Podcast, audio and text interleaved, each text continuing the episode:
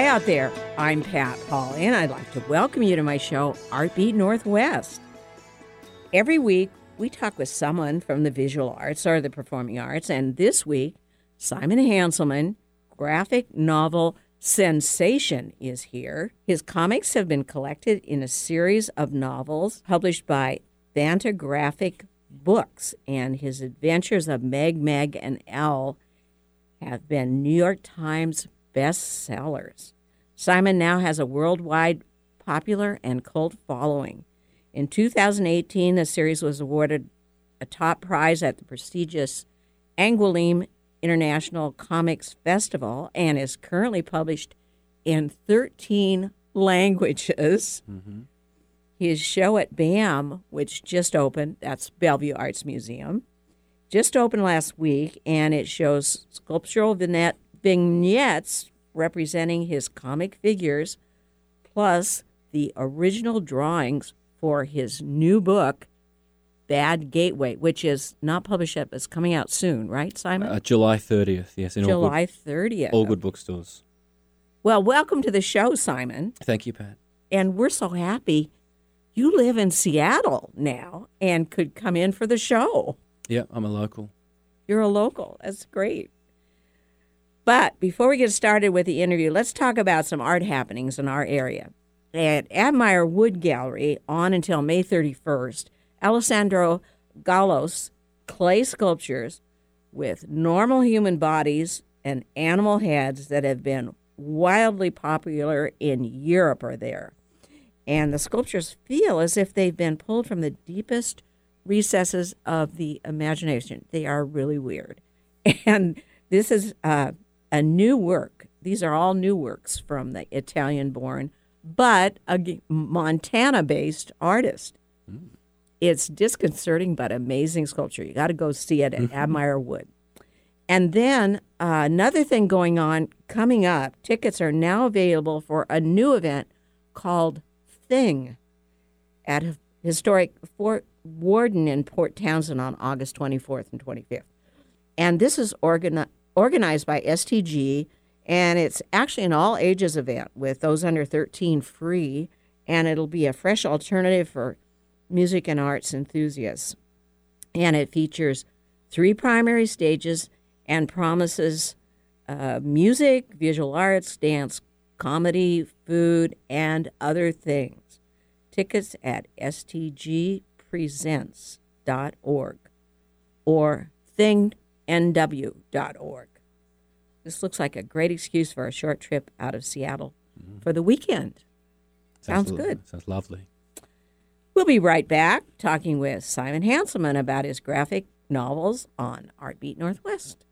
Support for Artbeat Northwest with Pat Pauley comes from Pratt Fine Arts Center, offering year round classes for youth, teens, and adults.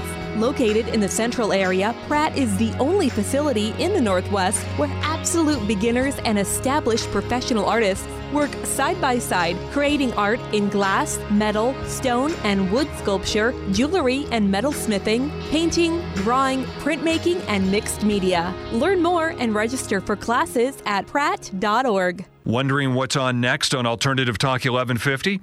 Check out 1150kknw.com. Oh,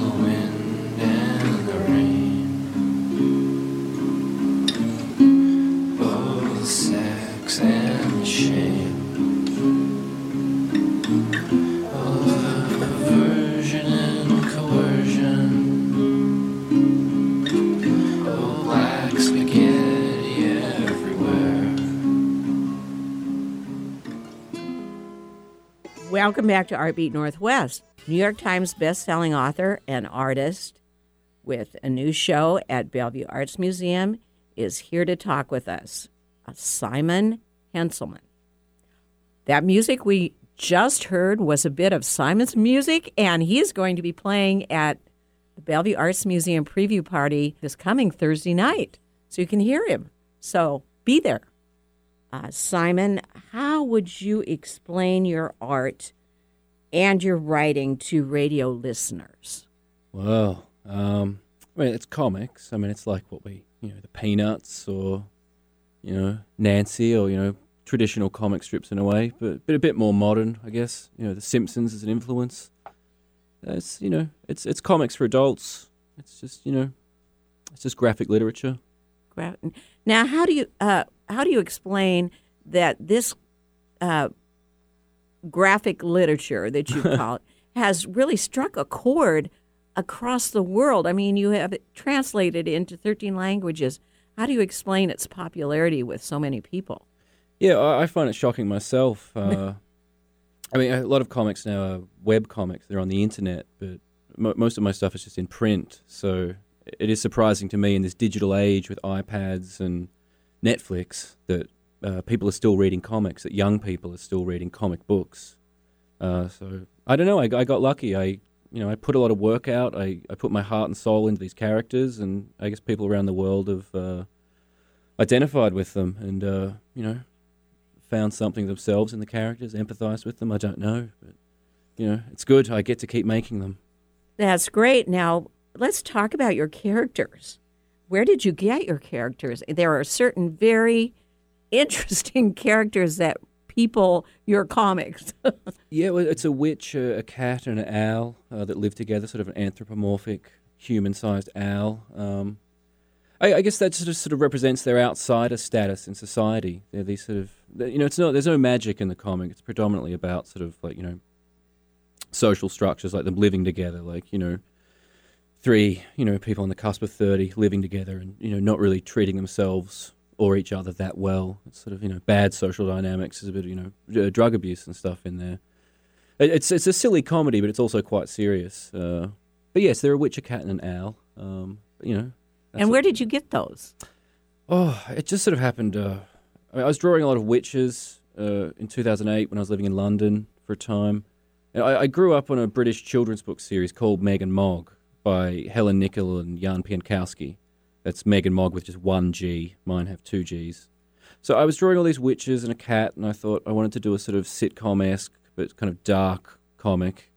And I, and, you know, oh, I'll call them Meg and Mog, like those kids' books. And I didn't really think about it at the time. I, I, I worried for years that Penguin Random House would uh, s- uh, send a cease and desist and shut me down. But that, oh, that- because of copyright. yes, but uh, Penguin Random House is publishing my Megg and Mogg in Latin America now. So Oh, really? So they're So- they're aware of me. Part They're- of your team now. Yes, so they're not shutting me down, I suppose. Uh, or, yeah, or maybe they still don't know and they will. Maybe they'll find out and like, hey, there's these kids' books. And what are you doing, Hanselmann?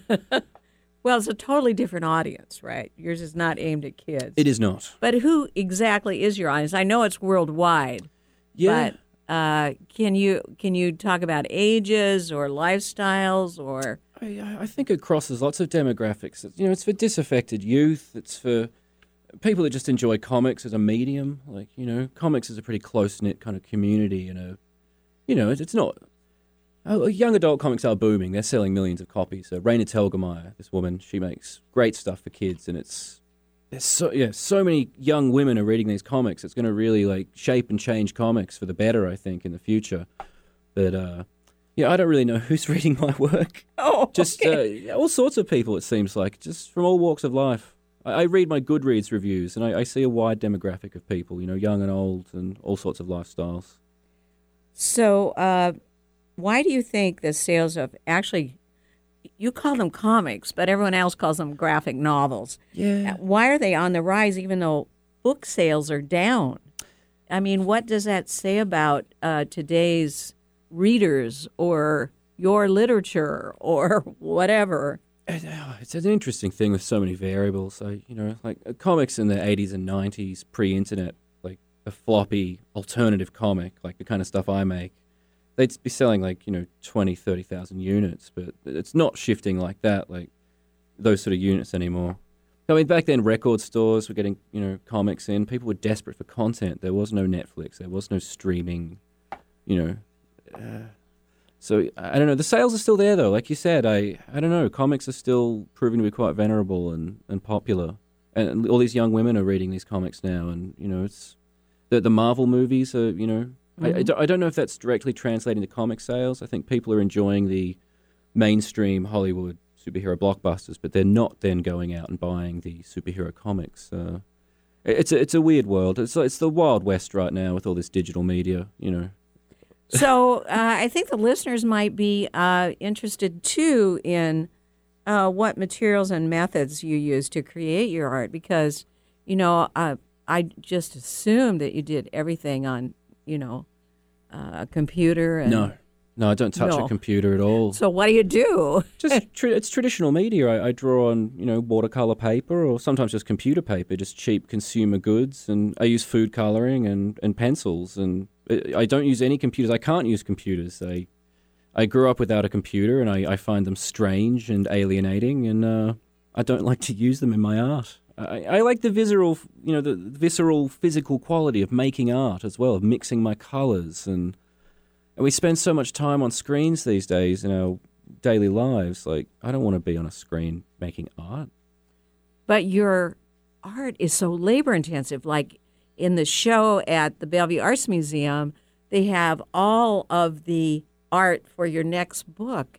Yeah. And it's so detailed and there's so much of it. It must take you forever to complete these things. well, it's, it's written up on the wall uh, in the gallery, uh, 3,764 hours. I'm, I'm very mathematically minded when I work. And oh, wow. so I, I counted the hours. I logged all my hours. And, and I like all the work up on the wall like that. You, you don't have to engage with it as a comic. You can just see it as this big block of work. It's just one year of my life, just obsessively working 16 hour days and just producing this, etching away this this story. So I hope that people, if they don't even, if they don't want to engage with it as a comic, as a story, they can just appreciate the work and just this large tapestry style block of, of little colorful drawings. Well, let's talk about your your show at the Bellevue Arts Museum Sure. and how that's related to your uh, comic art or your graphic art. Yeah. And how did you possibly? Now you're not a sculptor, No. but how did you manage to put that together? I mean, I think it's really amusing how you found use kind of found materials and Yeah. uh, So I, I wanted to bring the comics into the 3D world. Like that was my idea. They said, "What do you want to do? Like you're a local cartoonist. Uh, you know, what would you want to do? What kind of comics show would you like to see?" And and I said I wanted to, you know, build these light controlled rooms and make these life size vignettes and have strobe lights and and just bring the characters into into you know into our world. So you can you know fans of the book can sort of it's like Disney World in a way. It's Megg and Mogg Disney World. You can step into these worlds and really smell it and see it.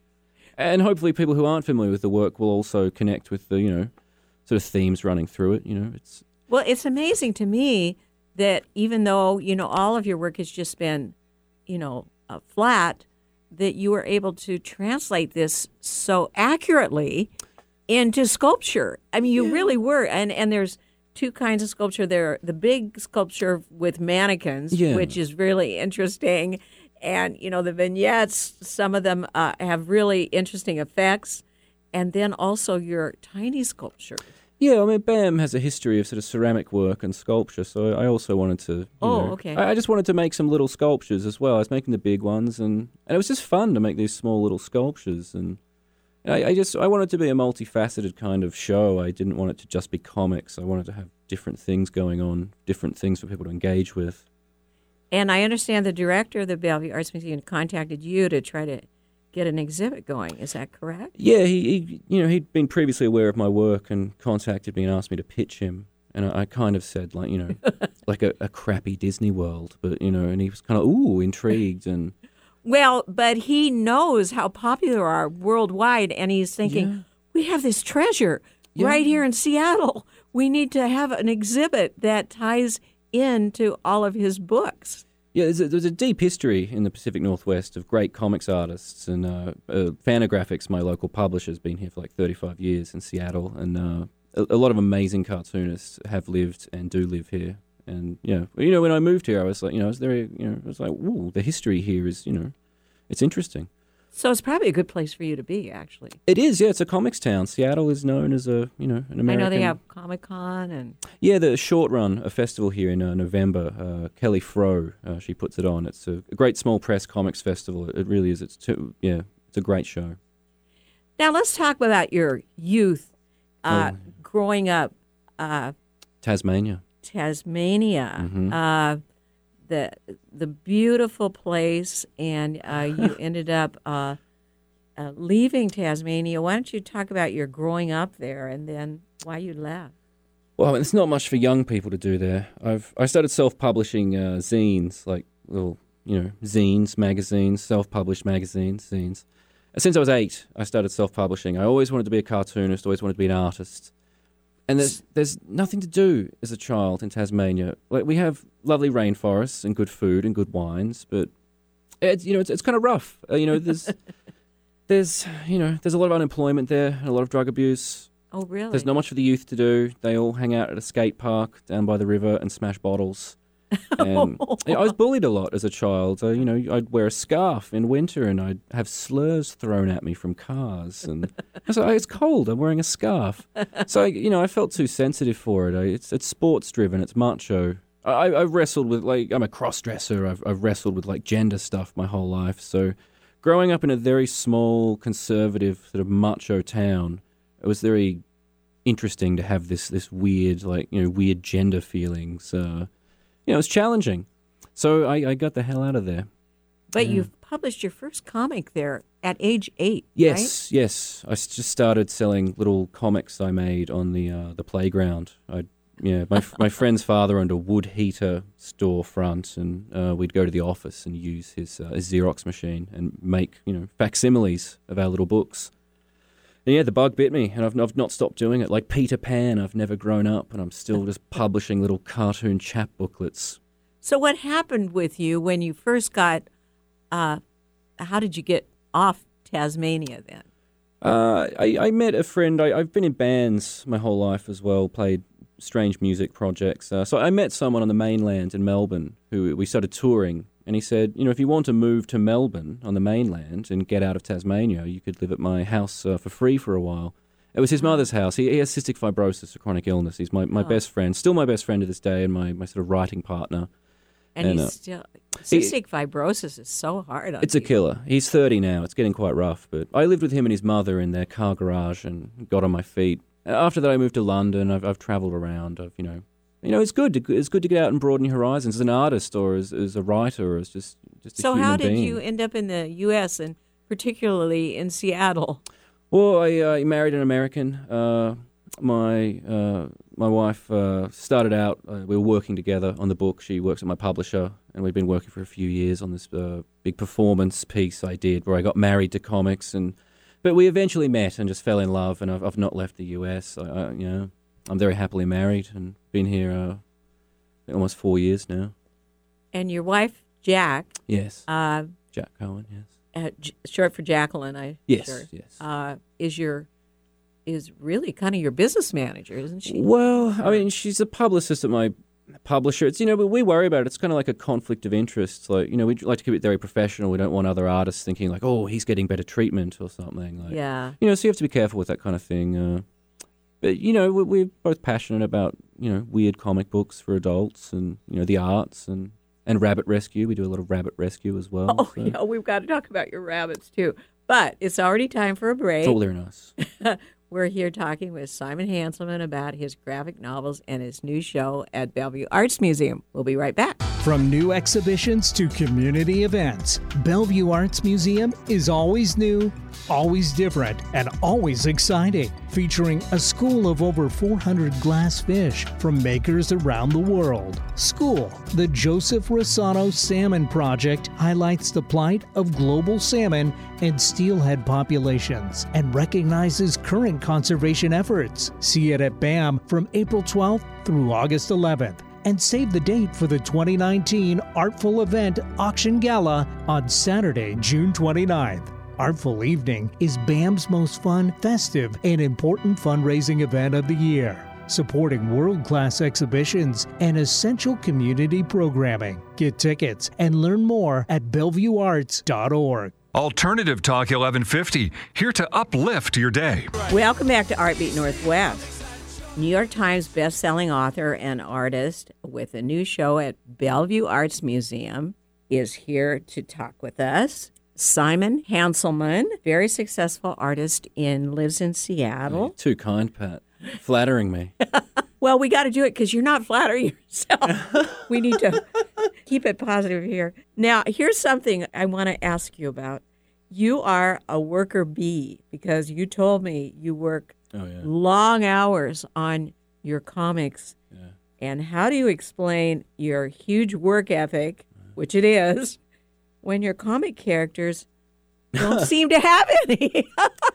Yeah, a, a few interviewers came around to my house the last week. I think they'd seen the show and expected me to live like the characters in the show. Right, but I'm right. quite fastidious and uptight, and the house was very neat and had been vacuumed recently.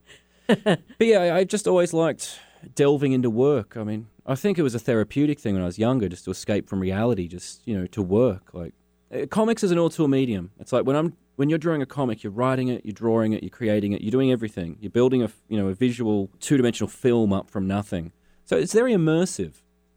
So I think I just would escape into it, and you know, look, work's not going to get done if you sit around. If you sit around watching Game of Thrones, your work's not going to get done. So you know, I, I just I like it. I, I like chasing the feeling of finishing something as well. So you know, with the book, I worked like 16 hour days towards the end of last year. I was doing eight hour days for the first like half of the year, and then I just I had a deadline. I just switched to like 16 hour days. I worked and I slept. And but you must have had some uh, connection with the drug culture uh, to have all of the subject matter of your uh, graphic novels because they do deal with people who are having problems with drugs and other social ills. Yeah, my mother was a you know, heroin addict, and you know, uh, you know, dealt a lot of drugs when I was growing up. There were a lot of you know bad types around the house, or just you know, and, and good people, just people who were doing it rough and just addicted. And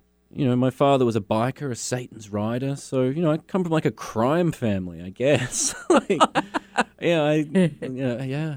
So I just I grew up around people like that, and when I moved to Hobart in Tasmania, I, I grew up in Launceston. I moved further further south to Hobart because I met some artists there, and it was a bit better there.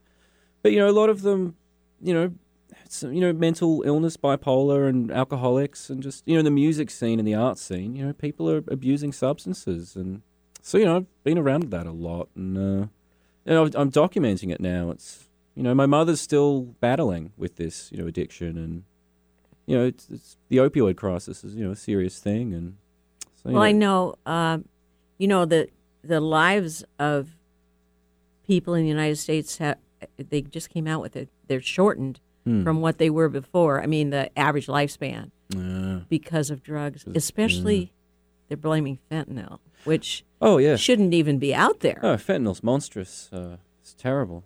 But yeah, I mean, it's, it's you know, it's, it's it's crazy all over the world. This is happening. Like Tasmania, we're seeing tent cities apparently, and uh, you know, it's, it's a tough cycle to break out of. So, like you know, Megg and Mogg, what I do, it's a comedy, really, but you know, it, it gets quite dark at times. It's you know, it's like life. Life is upbeat and breezy and funny sometimes, and other times, you know, there's deep grief and just you know, crushing sadness and. So I, I write a silly animal comic about the spectrum of human experience. I, I take it very seriously. Now, do you think reading your books has a tendency to have people embrace or reject the kind of drug lifestyle? Uh, I mean, I read my Goodreads reviews, and I, I, I sense that most people view it as a what not to do kind of thing. Like these characters are terrible, or, or people will say, "Oh, these remind me of people I used to live with in my twenties. Thank God I don't have to hang out with these people anymore." So I, I think people look on them with you know a, a bit of a distant gaze, but a lot of people also see themselves in there. Yes, you know, a lot of you know. A lot of people see themselves in the characters that, that are struggling, and I see myself in them. I, you know, it's tough. Daily existence is, uh, you know, it's challenging for a lot of people. Well, do you think these give people more uh, empathy toward people who are, you know, have been unfortunately hooked on drugs and um, I think so. You know, I, I- hope so. I, I think, yeah. I mean, just talking to the docents at the at, BAM, the Bellevue Art Museum, and uh, yeah, I think people are seeing past the the facade of cartoonness, you know, the cartooniness of the show, and they're seeing all the, the sadness in the characters, and you know, and thinking about what's going on in the world right now, and all this, you know, crazy stuff we're dealing with. So, ha- it's- yeah. have you personally had any uh, drug abuse problem in the past at all? hang on, my, my lawyer's next to me, that they're, they're advo- advising me to say no comment. Oh, no comment. Okay, sounds good. we'll take that. Um, Now, how will you manage? Now, here's the thing with with your comics, um, your audience is continually changing. How do you plan to, uh, as you grow older, maintain your audience? I think, uh, yeah. Well, I mean, I want the characters to grow up. Uh, you know, as I grow up, I'll be, you know, processing my 30s once I'm in my 40s and my, you know, 40s when I'm in my 50s. So I want the characters to grow up and reflect the passage of time. So that may alienate, you know, younger people who may, you know, potentially come on and. But you know, I'm hoping it'll be a big saga. You know, people can read the early stuff. You know, kids in the future in like 2050 or something, they can read the old fun ones from you know the early 2000s, and then you know slowly work their way up to the depressing ones about me being ill in in 2050. And then I've also heard that they're going to make a movie from your books. Oh, I I signed like a shopping agreement. I've turned down like four TV networks and cable networks. Like I'm really cagey about selling the TV rights to this because, as I said earlier, comics is an autonomous art form. I, I have full control over what I do as an artist and a writer. So selling it off into the Hollywood system, it's you know they're my babies. yeah. But, but yeah, I signed a shopping. and you don't feel you know. like you have the control. No, I'd, I'd be, you know, I'd be giving control over to somebody else. If I trust them, then Yeah. you know. So you know, I've got a shopping agreement. It's you know, it's going around. Like a, you know, it might happen. But if it doesn't happen, it's not the end of the world because I've, I've got the comics, and that's that's what I love. Well, That's great. Well, good luck with that. But we are already running out of time. Can you believe that? And now, what is the best way to find out more about your work and buy your books? Uh, well, if you've got the the Instagram, I guess you can follow me on Instagram. I don't have a website, but I'm at simon.hanselman on the Instagram. And I suppose Amazon has all your books. Yeah, Amazon's got the books. Fantagraphics is my publisher, so fantagraphics.com. I mean, you just Google, just Google Megg and Mogg or Simon Hanselmann. That's what I do these days, just Google Oh. everything. Okay. Well, thank you so much, Simon, for being on the show. Well, thanks for having me, Pat. It's been a blast. Yeah, Beautiful- nice talking to you. Lovely view out of the studio here. Yeah. Top class. Isn't Eric lucky here? And be sure to listen in every Tuesday at 5 p.m. drive time for Artbeat Northwest. I'm your host, Pat Pauley, signing off on Alternative Talk 1150. Have a great creative week.